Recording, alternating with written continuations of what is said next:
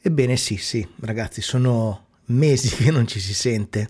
Se vi siete chiesti in questo periodo che fine ho fatto, eh, in fondo questo video perché non a tutti potrebbe interessare. Vi spiegherò più o meno che cosa è successo e come mai non ho pubblicato nulla praticamente per tre mesi.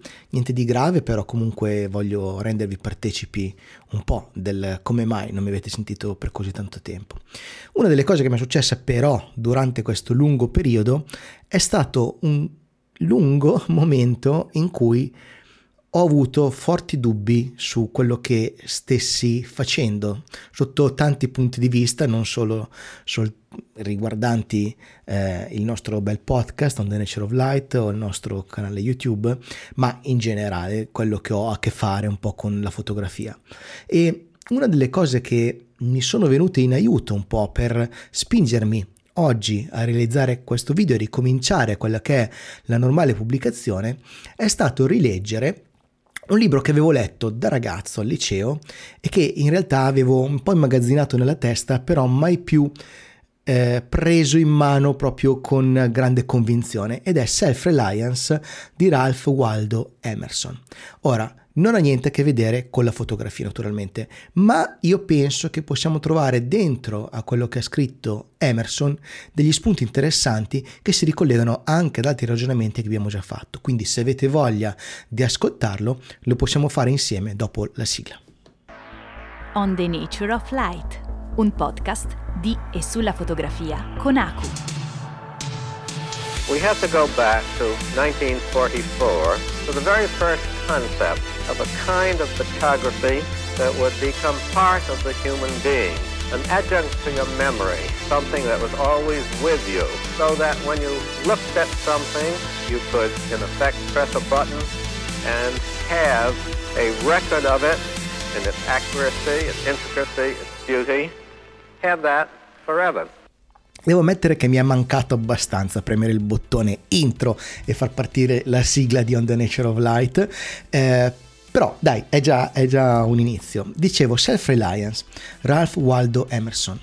Ralph Waldo Emerson, per chi non lo conoscesse, è stato un filosofo americano, però uno degli americani degli albori, delle origini, perché ha vissuto proprio nel periodo tra la rivoluzione che ha portato alla, genera- alla nascita degli Stati Uniti e la guerra civile, in quel periodo in cui lo Stato, la nazione si stava formando.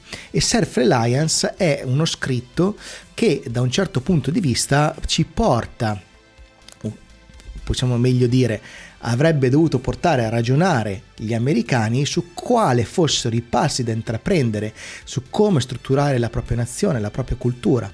Emerson non voleva in qualche modo che la cultura americana fosse semplicemente una copia della cultura europea. E al di là del fatto dei giudizi che possiamo dare di come la cultura americana si sia quindi evoluta nella realtà, alcuni spunti che si trovano in questo libro sono dal mio punto di vista molto molto importanti. Infatti, infatti, il punto di partenza, l'origine di tutto il discorso di Emerson è quello legato alla self-reliance. Lui dice, ci sono delle problematiche, ci sono delle questioni che vanno affrontate e per lui erano questioni politiche, ma immaginiamole spostate sul discorso fotografico, ci sono delle... Ehm, delle soluzioni che vanno trovate nella realizzazione di una fotografia, nella realizzazione di un contenuto e queste soluzioni demandano sostanzialmente qualcuno che le pensi e le metta in opera. Il grande dubbio di Emerson era mh, mm, quante persone alla mattina si svegliano, hanno un'idea brillante, o almeno dal loro punto di vista un'idea brillante, per risolvere un, un, un determinato problema e eh, evitano di esporla agli altri per vari motivi, tra cui per esempio il timore di non essere presi sul serio, l'idea che magari le nostre idee possano non avere lo stesso valore delle idee che possono avere altri, che magari hanno studiato di più, che magari conoscono più cose, che sono più esperti di una certa questione. E se in alcuni ambiti questa cosa è effettivamente vera, cioè eh, è difficile che al cittadino comune possa venire in mente la soluzione alla, non lo so, eh, la, difficile che un cittadino comune possa venire in mente come coniugare la gravità e la, e la fisica quantistica, ok? È d'altra parte vero che in altri ambiti, quelli più umanistici, quelli più umani, quelli più legati a quello che abbiamo nella nostra testolina, possono effettivamente dare, dare risultati interessanti anche a partire da persone che magari non hanno tutto questo bagaglio di esperienza, non hanno tutta questa autorevolezza. Se vi ricordate, qualche mese fa ho realizzato un video, se state ascoltando il podcast eh, potete andare sul canale YouTube, sempre on the Nature of Light, e se siete sul canale YouTube ve lo metto qua nelle schede sotto in descrizione. Questo video vi parlavo della metafora della stazione dei bus di Helsinki.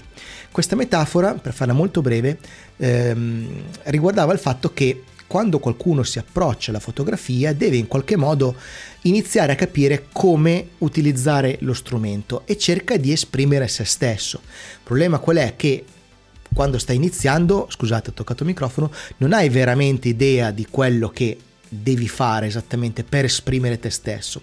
Di conseguenza ti è molto utile vedere il lavoro degli altri e così come i pullman che partono da Helsinki partono tutti dalla stazione centrale dei pullman di Helsinki per poi pian piano diramarsi sempre di più verso mete sempre più distanti all'interno della Finlandia, Così anche il percorso che ciascuno di noi fa nell'ambito artistico è sicuramente simile, cioè si parte da un, alcuni concetti comuni a tutti, poi si seguono alcuni filoni che ci interessano per un determinato periodo, magari alcuni come me si interessano a vari filoni e poi dopo un po' si concentrano su due, tre, i più bravi, quelli che eh, probabilmente vengono di più riconosciuti, si concentrano solo su uno, ma in realtà io ripeto e penso che anche avere una poliedricità sia molto importante. Detto questo è normale pensare di star semplicemente seguendo le orme di qualcuno, no? di, di essere semplicemente semplicemente degli emuli, delle copie, qualcuno che non ha esattamente molto da dire di diverso rispetto a quello che è stato detto in precedenza. Però questo è un percorso che è normale, che è obbligatorio, oserei dire. E c'è un momento in cui alcuni riescono a uscire da questi sentieri, immaginateli come li, i binari di una pista di sci di fondo, no? quelli dove ci si infila gli sci e si va dritti, e qualcuno esce, a un certo punto riesce ad uscire e a spostarsi su una traiettoria leggermente diversa e questo può portare a tutta una serie di sviluppi per quanto riguarda eh, l'iconografia, la fotografia e tutto quello che ha a che fare con l'espressione umana. Ma che cosa spinge le persone a uscire da questi binari, perché finché si sta nel binario, finché si sta dritti e si segue la strada che è già stata tracciata per noi, è molto facile, è molto semplice, è molto utile anche perché hai già chi ti giudica per quella cosa lì e se tu la segui alla lettera non, fa, non, non potrai in qualche modo andare ad urtare i preconcetti che gli altri hanno di quello specifico ambito. Fateci caso, e lo dice questo lo dice anche Emerson, eh, quando, quando è che la società ti reputa una persona matura? Quando dice non sei più un ragazzino, ormai sei maturo, ok?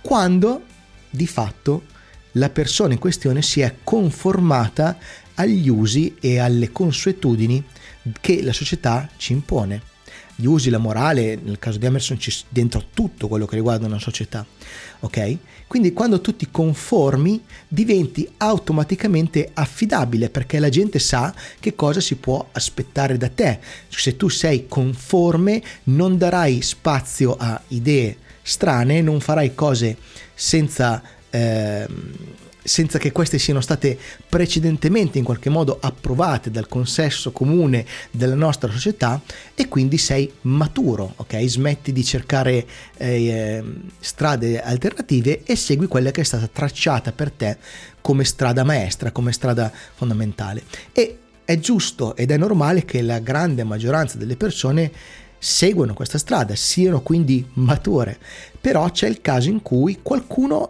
ha un'idea, ha qualcosa da dire che non è dentro quei binari.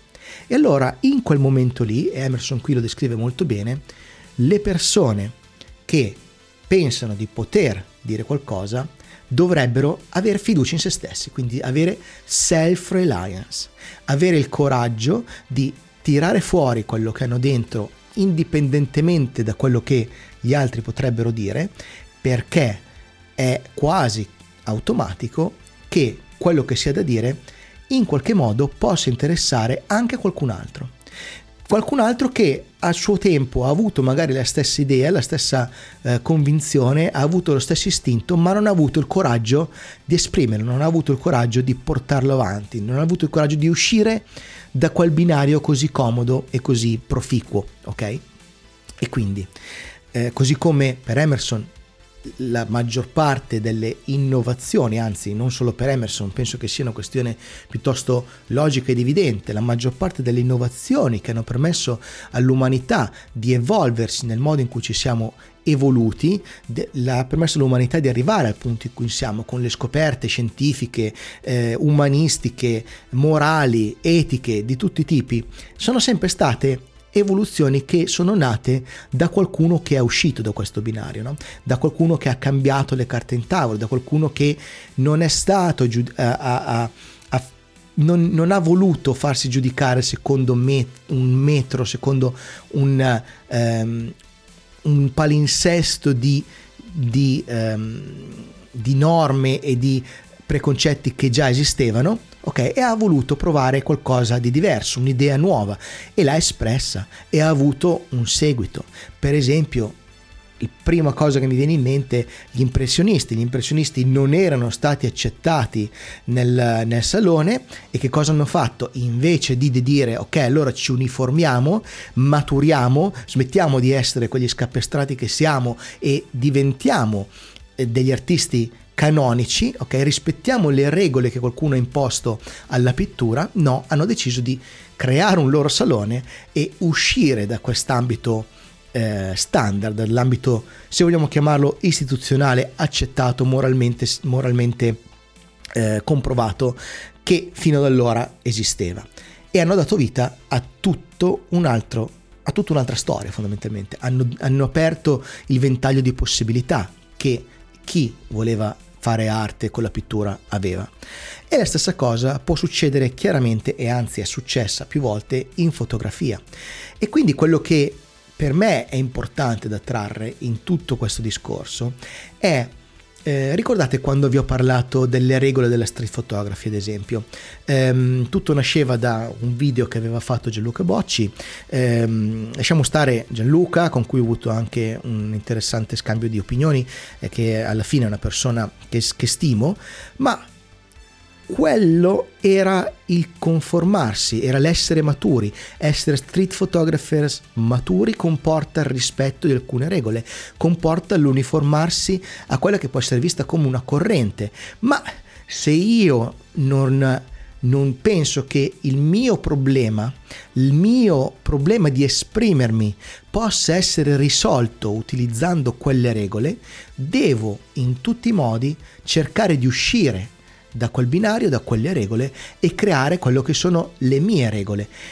Da un certo punto di vista, fregandomene altamente del giudizio che potrei avere, che gli altri potrebbero avere della mia opera.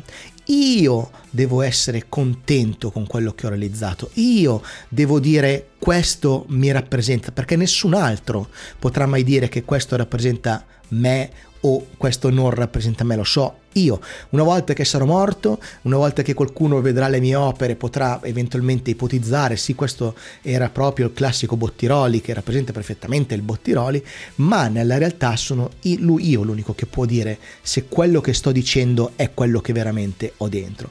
E se quello che ho veramente dentro non ris- può essere fatto soltanto non rispettando certe regole, eh, non sto parlando di violare la legge in modo che possiate finire in galera naturalmente, è eh, chiaro, ma regole diciamo estetiche, regole formali, regole anche grammaticali della fotografia. Queste regole sono giusto il punto in cui siamo, ma non è detto che non possiamo andare oltre e andare oltre, a parte che comporta naturalmente il cap conoscere le regole, se no non hai idea di dove stai andando, ok? Ma andare oltre scientemente, con coscienza e portare avanti quello che è il proprio discorso, quella che è la propria convinzione, è assolutamente fondamentale non solo per noi, ma anche per il proseguio della storia della fotografia. E naturalmente se lo fa Bottiroli non cambia niente, se lo fa Pinco Pallino non cambia niente, ma prima o poi ci sarà qualche Pinco Pallone e questo Pinco Pallone porterà veramente la fotografia da un'altra parte, ok? Ci sarà qualcuno con il carisma, ci sarà qualcuno con qualcosa di veramente importante dentro, ci sarà qualcuno con qualcosa di veramente speciale da dire, ok? E che se lo dirà nella maniera che più lo soddisferà, certamente potrebbe trovare un seguito, dare luogo a un altro binario e in futuro qualcun altro a sua volta potrà uscire da questo binario e proseguire. Questa cosa mi ha dato molta molta ehm, fiducia Self-Reliance, rileggere Self-Reliance, che era un libro che ai tempi avevo letto e mi aveva molto colpito perché da un certo punto di vista si potrebbe intendere come vabbè allora qualunque cosa uno salti in mente allora ha senso e eh, bisogna portare avanti qualunque idea stramba che si abbia eh, che, che, uh, che, che, a uno può venire insomma. Non è così in realtà naturalmente. Letta con gli occhi di un quindicenne di un sedicenne ha tutto un altro sapore rispetto a leggerla oggi che di anni ne ho 44 quindi è totalmente diverso l'interpretazione che se ne dà, ma l'idea della self-reliance come il bastare a se stessi, essere contenti di se stessi e quello e fare di quello il metro di giudizio del proprio successo è stato effettivamente molto importante in questo periodo in cui non ho pubblicato nulla e ho avuto grandi dubbi su quello che stavo facendo.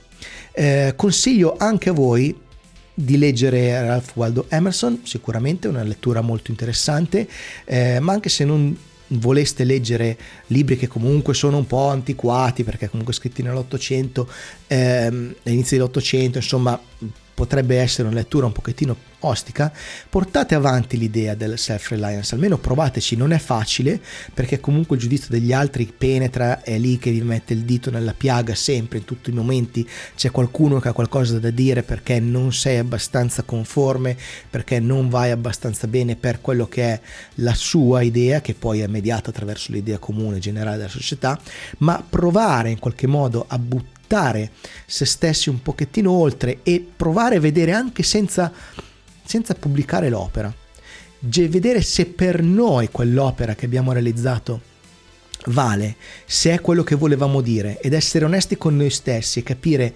esattamente come vogliamo realizzare qualcosa è secondo me uno step importantissimo nello sviluppo di un proprio stile, di una propria personalità, non solo fotografica e nella occupare uno spazio nell'ambito dell'espressione umana che ci appartenga, che sia nostro, in cui ci sentiamo bene, a nostro agio, ci sentiamo proprio eh, cullati in un alveo che non è la comfort zone, non è quella cosa che ci provoca semplicemente il fare le cose ripetitive perché ci vengono facili, ma è quella sensazione che per quanto difficile sia realizzare una certa opera, ok?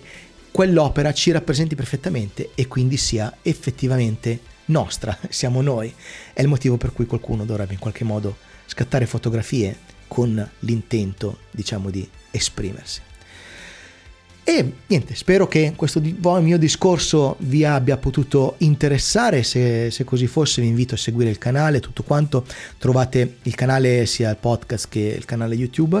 Se avete tempo ancora due minuti, provo a spiegarvi che cosa è successo e perché ci ho messo tre mesi per ricominciare a pubblicare qualcosa. L'ultima cosa che vi dico è se volete esiste il programma TP, TPI eh, scritto con 3E, eh, in cui sostanzialmente eh, è un, il mio crowdfunding.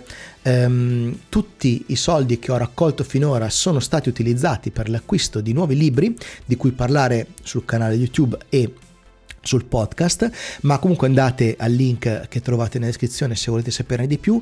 Eh, già ringrazio tutti quelli che si sono iscritti e che hanno avuto la pazienza enorme di aspettarmi tutti questi mesi. Vedrete che d'ora in avanti penso di poter eh, portare avanti eh, questo progetto con eh, più serenità, con più qualità anche. E, ehm, e veniamo noi. Che cosa mi è successo? Qualche mese fa, esattamente il 16 di giugno, mi sono rotto un piede. Voi direte, vabbè, tanta gente si rompe un piede. E avete perfettamente ragione. Ma nel momento in cui me lo sono rotto io, eh, questo ha provocato il fatto che fisicamente non fossi in grado di pubblicare, di registrare nuovi video per due o tre settimane almeno, perché nel momento in cui mettevo il piede in giù per sedermi su questa sedia, incominciava a gonfiare, pulsare, premeva contro il gesso che mi è stato messo e non riuscivo a stare seduto. E mm, contemporaneamente, eh, che cosa è successo? Che ero talmente tanto eh, incazzato da un certo punto di vista perché mi ero fatto dei progetti per l'estate, avevo appena aperto il canale TP, avevo appena cambiato alcune cose del canale, fermarmi mi ha fatto veramente male, mi ha fatto veramente male perché era una cosa che non dipendeva da me, cioè sì, è dipeso da me perché scemo io ho messo il piede in un buco nel giardino, cioè è proprio veramente come uno scemo.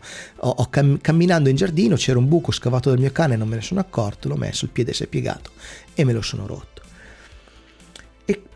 Che cosa succede? Che non potendo registrare e avendo in mente di realizzare alcune cose, non potendole fare fisicamente, questa cosa mi ha mandato un pochino ai pazzi.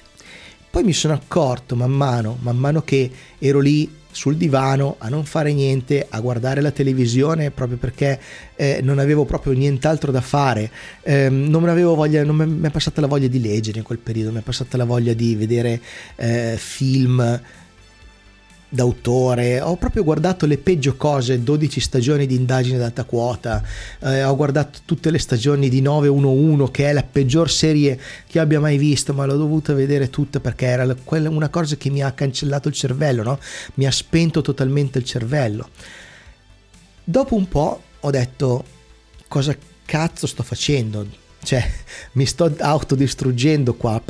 Una volta che dovessi togliere questo dannatissimo gesso, ok, mi ritrovo una meba, cioè il mio cervello diventa un, un, una pappetta. E allora ho detto ok, proviamo a vedere qualcosa di più impegnato, proviamo a leggere, ho provato a leggere, non ce l'ho fatta, ho provato a guardare qualche video interessante eh, di quelli che normalmente ve- prima vedevo a nastro o ascoltavo a nastro quando mentre guidavo, che li mettevo come podcast eh, e non ce la facevo neanche quello. Mi sembrava tutto inutile mi è sembrato veramente tutto completamente inutile. Sapere cosa ne pensa X del fotografo Y, sapere che cosa, eh, come funziona una determinata ehm, caratteristica tecnica della nuova macchina fotografica. Ehm, scoprire che qualcuno ha imparato a, a sviluppare un rullino eh, e non solo riguardo la fotografia, ma riguardo un po' tutto, anche i commentatori politici, i commentatori del, eh, dell'attualità, eh, filosofi, tutto quanto. Ha iniziato veramente a rivoltarmi, non riuscivo a starci dietro, mi sembrava tutto completamente inutile e a maggior ragione mi sembrava inutile il mio di canale, mi è sembrato totalmente inutile quello che stavo facendo io, quello che ho fatto io.